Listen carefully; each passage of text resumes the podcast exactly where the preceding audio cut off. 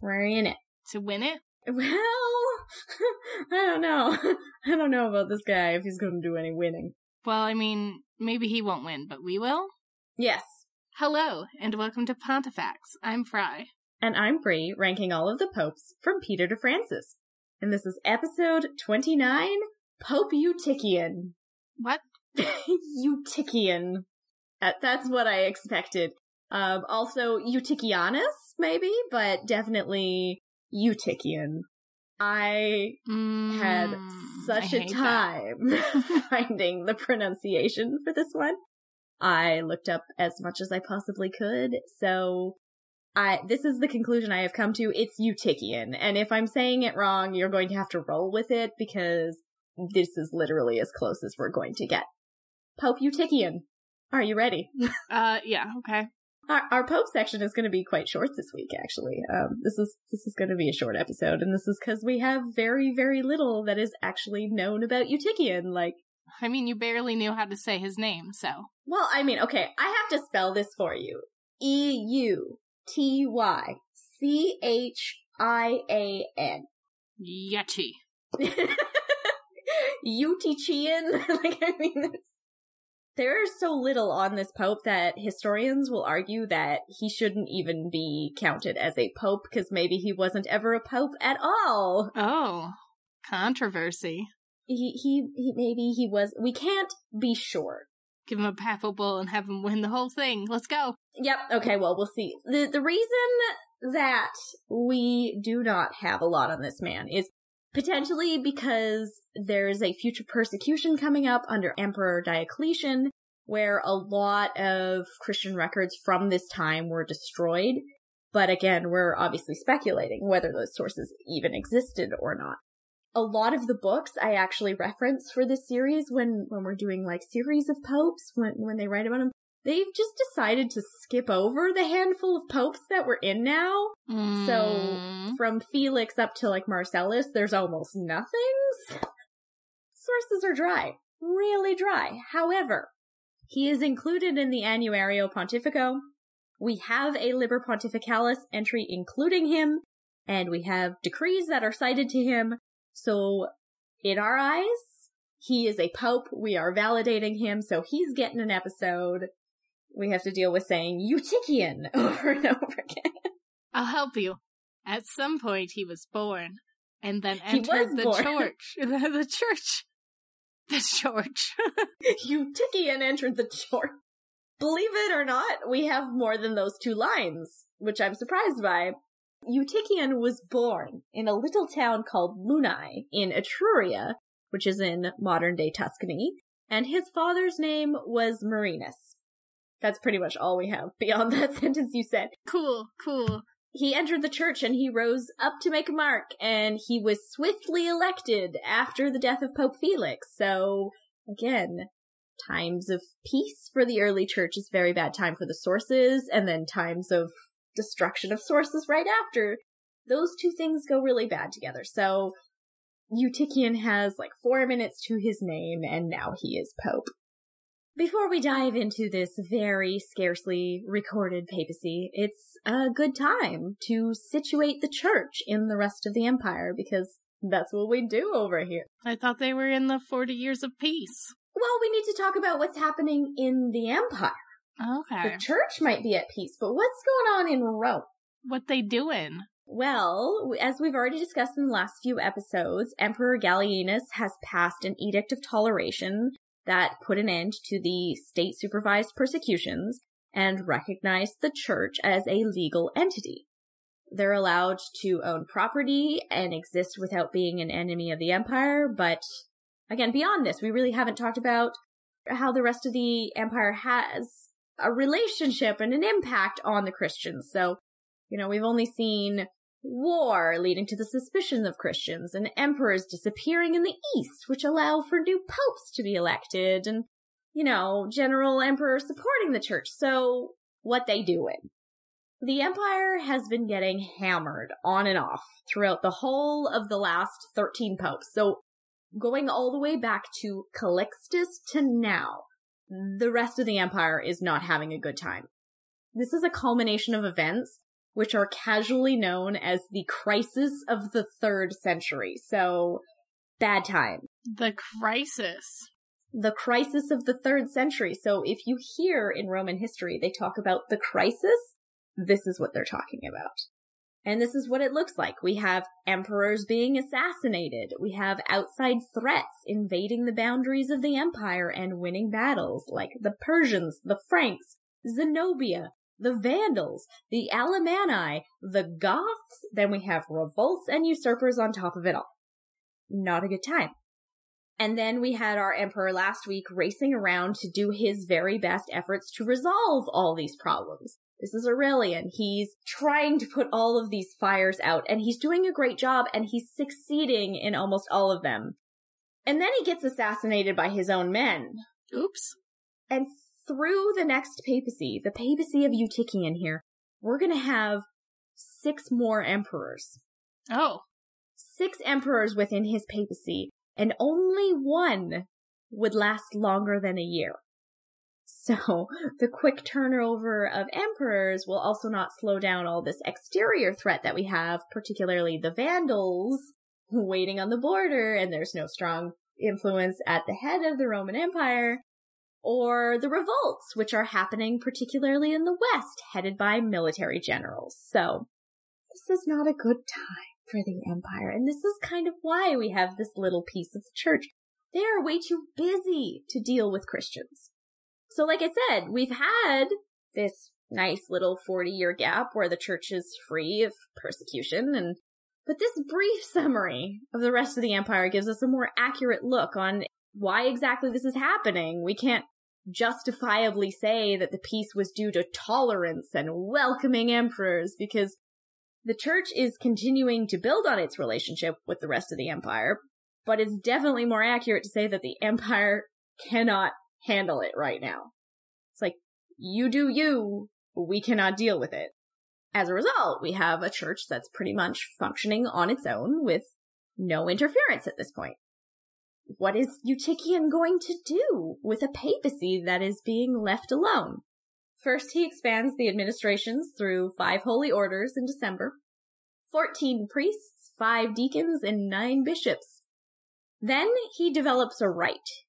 And this rite is either for the blessing of grapes and beans on an altar during mass or to to actually like go out and bless produce from the fields or at least this is what the Liber Pontificalis tells us. So again, most historians will say that this decree is far more likely from a later time period, but the ongoing theory is that since this was a period of no persecution and really nothing else to talk about him. They just kind of went, oh, we need to give him something for apostolic succession. So he, he blessed food. I mean, he could bless food all he wants. Absolutely. And as we know, based on what we discussed last week with Pope Felix, that this was still a great moment in the church for the development of theology the ongoing discourse about the Trinity was the first and foremost topic on the mind of church scholars, and they're all doing their best to kind of suss out the one true nature of God and Christ and the Holy Spirit. Unfortunately, we do not have any record of participation by Eutychian at the time, but considering that this issue is going to continue to develop into a massive controversy as we go, he clearly did not have a persuasive deciding role. This is definitely being discussed, and it will be discussed until 325 at the Council of Nicaea. And even then, do they really settle anything at all? Brace yourselves. I'm actually up to the Council of Nicaea in the research, and oh boy. And even though we're going to go way back for a second, we discussed that Novatian had probably died at some point in the previous persecutions. We have an entirely different situation that we did with Antipope Hippolytus in that his followers don't rejoin the church when he dies. So even though he's died previously in our story, we still have the Novatian schism remaining. Yeah, you said that that was going to last for literal ages. Yeah, and it's still here and it's still a problem. And by the time of Eutychian, the Novatians had not only grown in Rome, but they're also spreading across the empire. And they are continuing to challenge and criticize the Catholic Church for its position on the lapsi. And where they're able to, they are appointing bishops to try and compete with the legitimate bishops. So they are still here. They are still a thorn in the side of the church. They are still basically trying to be better and more orthodox than the church. So we can't call it heresy. They're just there creating problems. And as far as Eutychian goes, we don't have a record of what he may or may not have done to respond to the Novatianists, but we can be sure that maybe he's at least passively keeping them at bay because even though they're there, we don't really see them getting a foothold at any point in the church. But th- they're there. The empire is falling apart. They're taking advantage of that, and the church is trying to go, let's just keep them at bay so we can keep building what we've got going on. But the biggest thing we do have, actually have records on, that Eutychian is known for, whether it is true or not, is his involvement with martyrs. This is going to come from the Liber Pontificalis again, so be prepared to be let down. But the Liber Pontificalis tells us that Eutychian buried 324 martyrs with his own hands. Uh, okay, I assume they mean like he picked up a shovel? Mm-hmm, mm-hmm yeah. he just didn't start digging in the dirt? He's not, he's not doing a, a, like, go dig a hole with your hands. That, that's my job. Nobody's gonna understand that. Nobody who plays D and D with us listens to this podcast. Well, maybe they should. Jeez, we're calling you out, guys. You're not even gonna know it. So, yeah, he is actually personally directly involved with the burying of martyrs. So he's not getting in there with his fingernails, but he's he's doing something. But again, this is not a time of widespread persecution, so that number's pretty high and pretty suspicious for historians of this time period. Where are 324 martyrs for him to bury coming from? I don't know. Maybe he's, maybe there's a backstock in the. Well, I mean, you're not wrong. There is some thought that perhaps this is in reference to like the reburial of martyrs within the catacombs or transporting and burying martyrs that came from other parts of the empire, which were less compliant with the Edict of Toleration. So, I mean, we've seen a couple popes that have been sent into exile and die in exile, and it takes a little while for their bodies to be brought back. So that's possible, but it's still a pretty high number. So what is going on here. That and it's also a very specific number. He buried 324 martyrs. Did he keep a log? I wonder. There might have been a log, but it's probably been burned because it probably has because Diocletian's going to do that. If we look at this more credibly, it's also reported that Eutychian paid special care to the tombs of martyrs and instituted new rules and rites for the burial of martyrs. So maybe it's more of a, oh, he was directly involved in this. We should say that he buried them personally because it sounds better. He's so invested. This includes, quoted directly from the Liber Pontificalis, that whenever any one of the faithful buried to a martyr, he should bury him in a dalmatic or a purple tunic, and report of it should be brought to the Bishop of Rome. Just for clarification, dalmatic is a long tunic with wide sleeves they're used as liturgical vestments, and they're currently the vestments for deacons during Mass, so I assume Deacon Dad must wear a dalmatic. He went shopping with his sisters, and they picked one out for him. They picked out a. a... See, now this is the weird thing about uh, the whole Catholic uniform type thing is, is you can go around and actually go shopping mm-hmm. and pick out what you want it really messes with my brain. When we were in Rome, we passed not just Gammarelli's, but there's there's a whole bunch of stores that just clearly sell Episcopal wear. And it's like, how do you decide? I guess there's a good one in downtown Milwaukee, and so they made a day trip of it, and they went and they bought all his vestments, and they picked him out, and they told him which one looked good on him. Oh my gosh. Okay, what did he end up coming back with? I've got to know. I probably can find a picture of it. Hang on. Is that is that what he was wearing when he conducted your wedding? Yeah, I think so. Didn't he have a sports one at some point? He, that is um So one of the priests that was the pastor at the church, he is in charge of as deacon. And one was a Chicago Bears themed vestment. Oh no. That was such a weird thing because we did it for GISHWHES, right? Yeah. And and my dad goes, Oh, I'm gonna pretend to be a priest, but I can't wear an actual priest vestment, so I'm gonna go steal this joke one that the priest left here. Oh and no. so he puts it on and he comes back home for us to do the priest thing. And my mom goes, You look really good in that. And I'm like, Ooh. I remember how intensely excited he was to wear his sports themed ones. oh, amazing. There's his. Oh, I'm getting a photo. Usually this is going the other way, so Yeah, I know. I had to go find it. okay, it's it's yeah, it's just white. Uh, it's got like some champagne lines on it. Yep. Okay, now I see that in the close up. Yeah. Well, that's that's yep. It's a very simple, ungaudy, humble Dalmatic. I think that Eutychian would approve.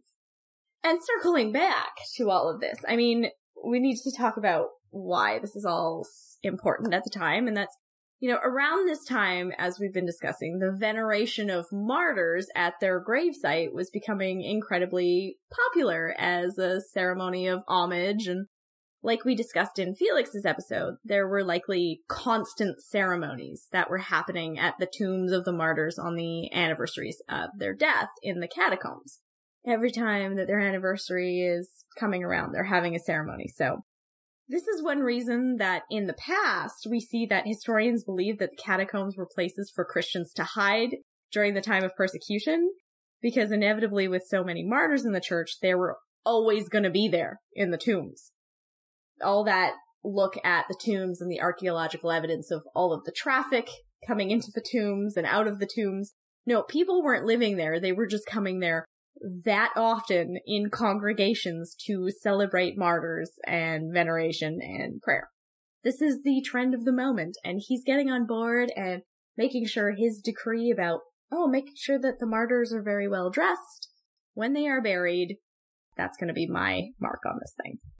That's pretty much it, because now we're in the section called death. And then he dies. Eutychian dies on December 7th, 283. And although the Liber Pontificalis says that he was crowned with martyrdom, and he gets mentioned in the 4th century Depositio Episcoporum as a martyr with a feast day, it's more than likely natural causes because of this time period that we're looking at. And we do not have an active and open persecution, and even if Felix died in martyrdom, it's fluke. Eutychian is probably not a double fluke. That does not happen. Now, so we have to acknowledge that most of the records that we can use for historical sources for the early popes, you know, we have Eusebius, we have Jerome, the Liber Pontificalis, the Martyrologies, the Liberian Catalog, are all written after the fact. And, of course, as we've been seeing, there's somewhat of an implicit assumption that pretty much every pontiff through the fourth century died by martyrdom because of widespread and aggressive persecution.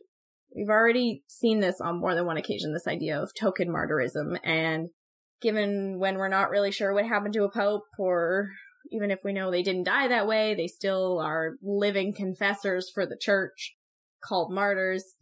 But it is important for us to remind ourselves every now and then that these sources are making an assumption that has since trickled down all throughout history. So this is again one of these reasons that we're doing this show is whenever they just ha- don't have the facts and they're presuming a martyr's death, we're looking and going, hmm, that doesn't actually work.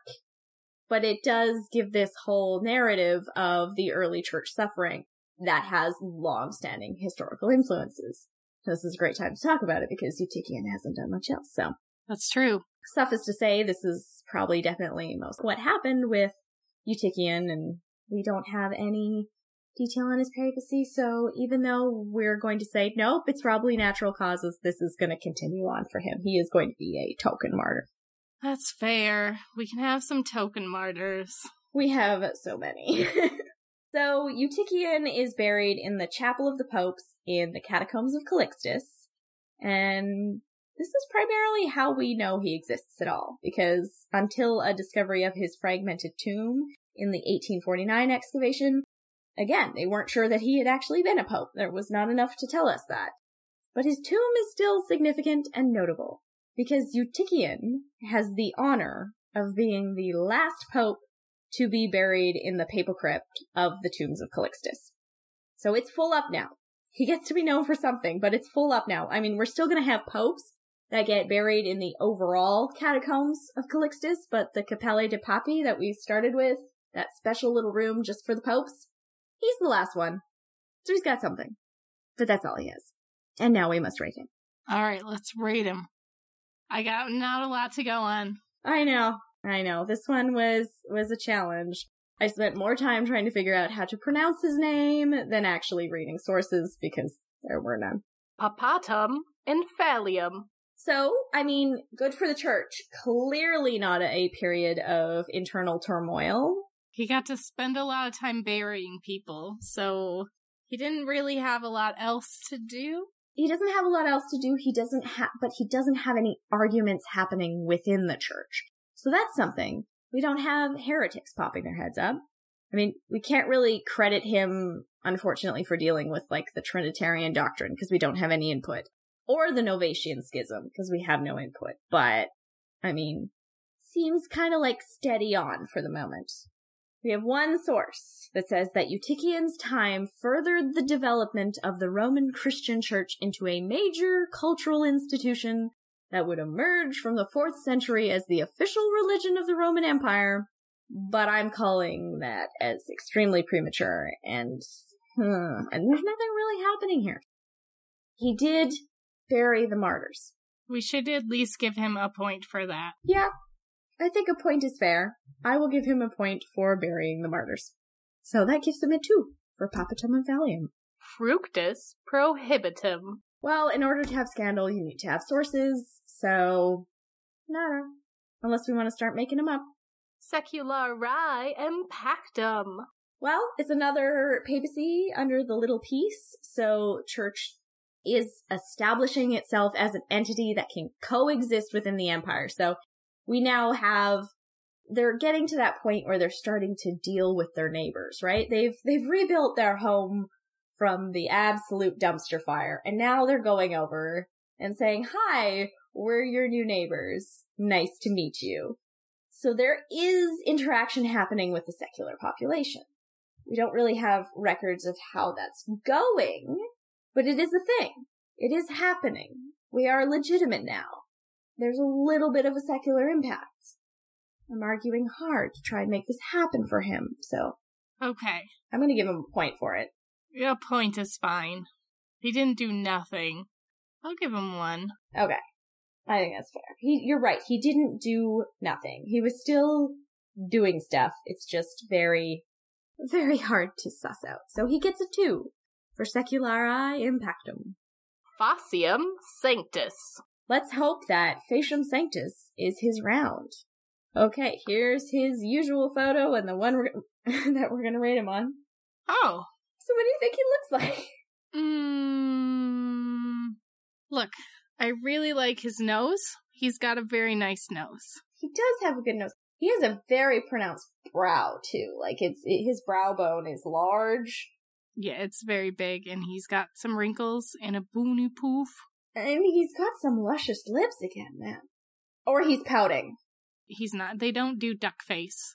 They don't know what that is yet. Look at his uh clavicle though. Oh my goodness. That so he's secret ripped again. He's secret ripped, but I don't know if he's secret ripped in a good way. This is from burying all those corpses. That's He's true. starting to look like a corpse himself. Like he he's got that like anemic punched in the face look. It's getting a little emaciated, yeah. Yeah, he's lifting too much and not eating enough protein. Mm-hmm. Mm-hmm. Yeah, that skinny boy starvation abs type thing, yeah. So, okay. Based on that, I don't know, I think he's he's fine to look at. His face doesn't make me go, what the hell? like some of the other ones, so Actually, he's probably the prettiest pope I've seen in a while. yeah. So what do you think he deserves? Let's give him a six. Okay, you're gonna give him a six. That's a good score. I'm gonna give him a four.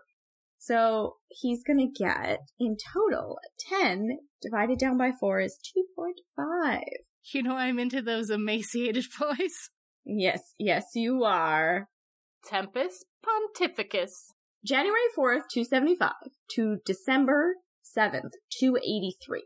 So there are uh, some conjecture here and different sourcing issues. So Liber Pontificalis says 8 years, 11 months from 275 to 283.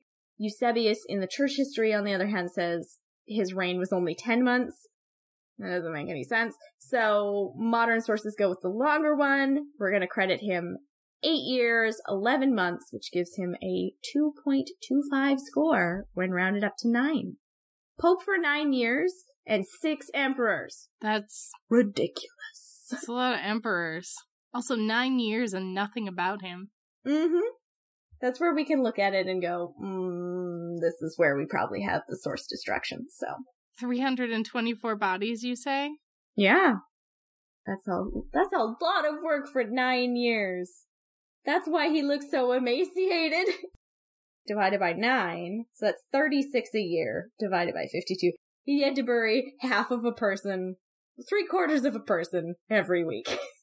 All right, everybody, it's the canon bonus round. Do, do, do, do, do. Yes, he is a saint.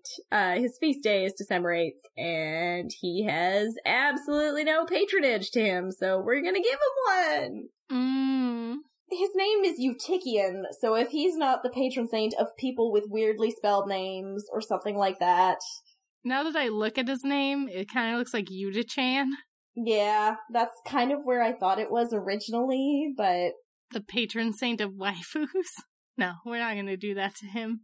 I mean, I'm gonna look at this because I'm one of those kids that my name is not spelled in a way that is traditional. And so, you know, when you're like at a store and they have pens or keychains or whatever that have people's names on it, I was never gonna find mine ever, and people were Oh, yeah. always going to mispronounce it. I mean, I look at you, Tikian, and I go, I feel you. I feel you. So, Patron saint of children with weirdly spelled names. Yes, I think it's, that's what it has to be. But I mean, if you have something else you would like to go with, No, that is really good. Because a lot of my children will never find their name on a keychain either. that is so true. Now, when they get upset about it, you can send them to pray to Saint Eutychian, and, you know, maybe he'll intercede on their behalf. Maybe he will. Maybe they'll go to a special keychain place where they print them on demand. Yes, yes. See, and that's how I solved my problem is when we went to Disneyland for the first time, they were still doing those bracelets, those leather bracelets they do where they, where they put, they actually like carve your name into them. So I got one that actually had my name spelled correctly and I was like, haha, it's from Disneyland. You all suck. Well, I feel like nowadays there's less like stacks of keychains with very specific names on them and more like either an initial or printed out yourself. It's true. However, people are still always going to pronounce them wrong. So now we have Eutychian to back us up. So let's look at his total score, why don't we? Which is Hey guy, it's the total score. It's the total score. Hey, if you're looking for the total score in this episode, it's right here. We're not totally making fun of you, I'm sorry. I mean, you gotta know that if you're interacting with us, there's going to be a certain amount of ribbing. However, I'm going to go back and listen to our 6 to 2 episode. If you're listening to it or you just recently listened to it and you didn't hear us give a score, let me know because it's entirely possible that we just messed that up We we've had to put in final scores after the fact several times. several times. We're not doing it this time. His final score is a 9.75. It's here. It's 9.75. it's not our lowest score, so there's that. mm-hmm. Now, you said at the beginning of the episode you wanted him to be popey and pizzazzy enough so that we could prove this man Well, I that that knows up. this is a- Yeah, no, I'm sorry, Eutychian. I mean, you could give it to him just for the name, but yeah, you don't have a I just wanted there to be a combo breaker. Well, okay, yes, but I'm ahead in the research. And, uh, I will definitely say that combo breakers are coming. Sweet. And this week for thank yous, we would like to thank the Outlandish Historians podcast and the Empires of History podcast for just a lot of support on Twitter. You guys are awesome. So thank you very much. You guys are awesome. And to the uh, Can't Make This Up History podcast, who we have thanked in the past, but they are always cheering for us. So super, super, super cool. I'm sure, you know, you're not going to hear this until the new year. So hopefully you're still listening at that point. Thank you anyway. Yep. Thanks so much. We can be found on most major podcatching platforms, including Spotify. You can find us on Twitter and Facebook as PontifeXPod. Feel free to message us. We usually always respond. If you want to send us a more long form message, request, or otherwise get a hold of us, our email is pontifexpod at gmail.com. For our bonus episodes and exclusive content, head over to our Patreon page and donate. That's patreon.com forward slash pontifexpod. If you feel the need to buy us a tea, because we're not really coffee drinkers, but we do love tea, you can throw us a few bucks in our PayPal account at paypal.me forward slash pontifexpod. As always, please subscribe and rate and review on iTunes or whatever you use. It really helps us get recommended to other people and allows more people to find us. And with that, we say goodbye. Bye. Bye. Goodbye. Good boy. Get the f- out.